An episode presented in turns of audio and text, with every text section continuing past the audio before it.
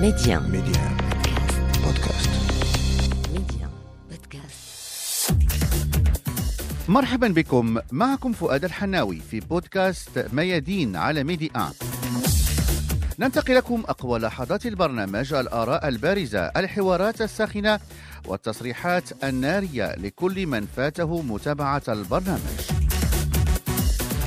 في بودكاست أول عدد لبرنامج ميادين في العام 2021 سنتوقف عند أبرز التحديات التي تنتظر كرة القدم المغربية رفقة محلل البرامج الرياضية لميديان هلال الطاير. نستمع إليها. أظن بأنه أول تحدي والأقرب هو يهم المنتخب المحلي المنتخب المغربي للمحليين آه، منتخب كذلك اللي آه، عليه ضغوط لأنه إحنا حامل النسخة ال- ال- حامل النسخة الماضية التي أقيمت ببلادنا.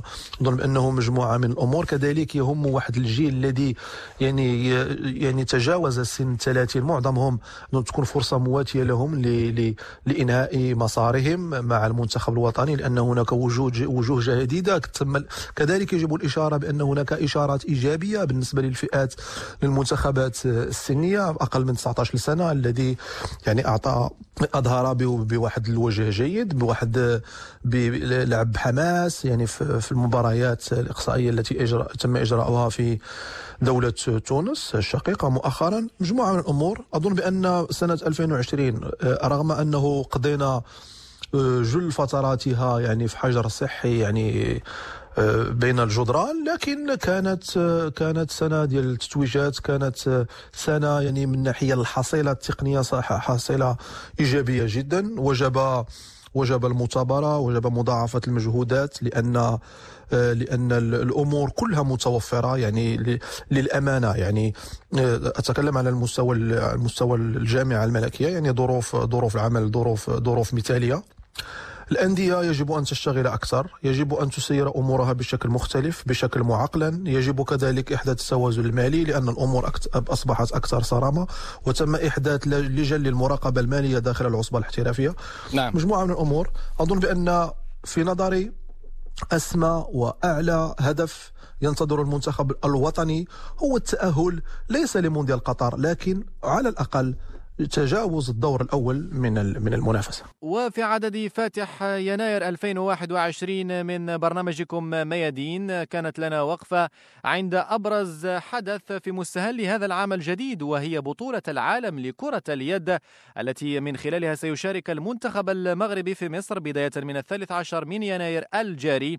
نستمع في هذا الإطار لمدرب النخبة المغربية نور الدين البوحديوي. بكل صراحة المعسكرات جدت في أجواء جيدة ولكن المعسكرات جاءت سنة اللي هي سنة خاصة سنة ديال جائحة كورونا اللاعبين ما لاعبينش ال- ال- المباريات ولا التدريب من شهر مارس ديال السنة الماضية ال confinement et tout donc من بعد دخلوا اللاعبين دخلناهم معسكر ديال 10 أيام في 8 أيام في 10 أيام. فكيبقى ال- ال- المجهودات ديال اللاعبين وال- وال- والمثابرة فيهم لأن كل هذا غيبقى ال- الحافز النفساني عند اللاعبين أنهم يحاولوا يندفعوا ويعطيوا الأكثر من من جهدهم لأن الحمد لله أن ال- ال- ال- ال- العمود الفقري هو الفريق اللي لعب آخر بطولة إفريقيا للأمم.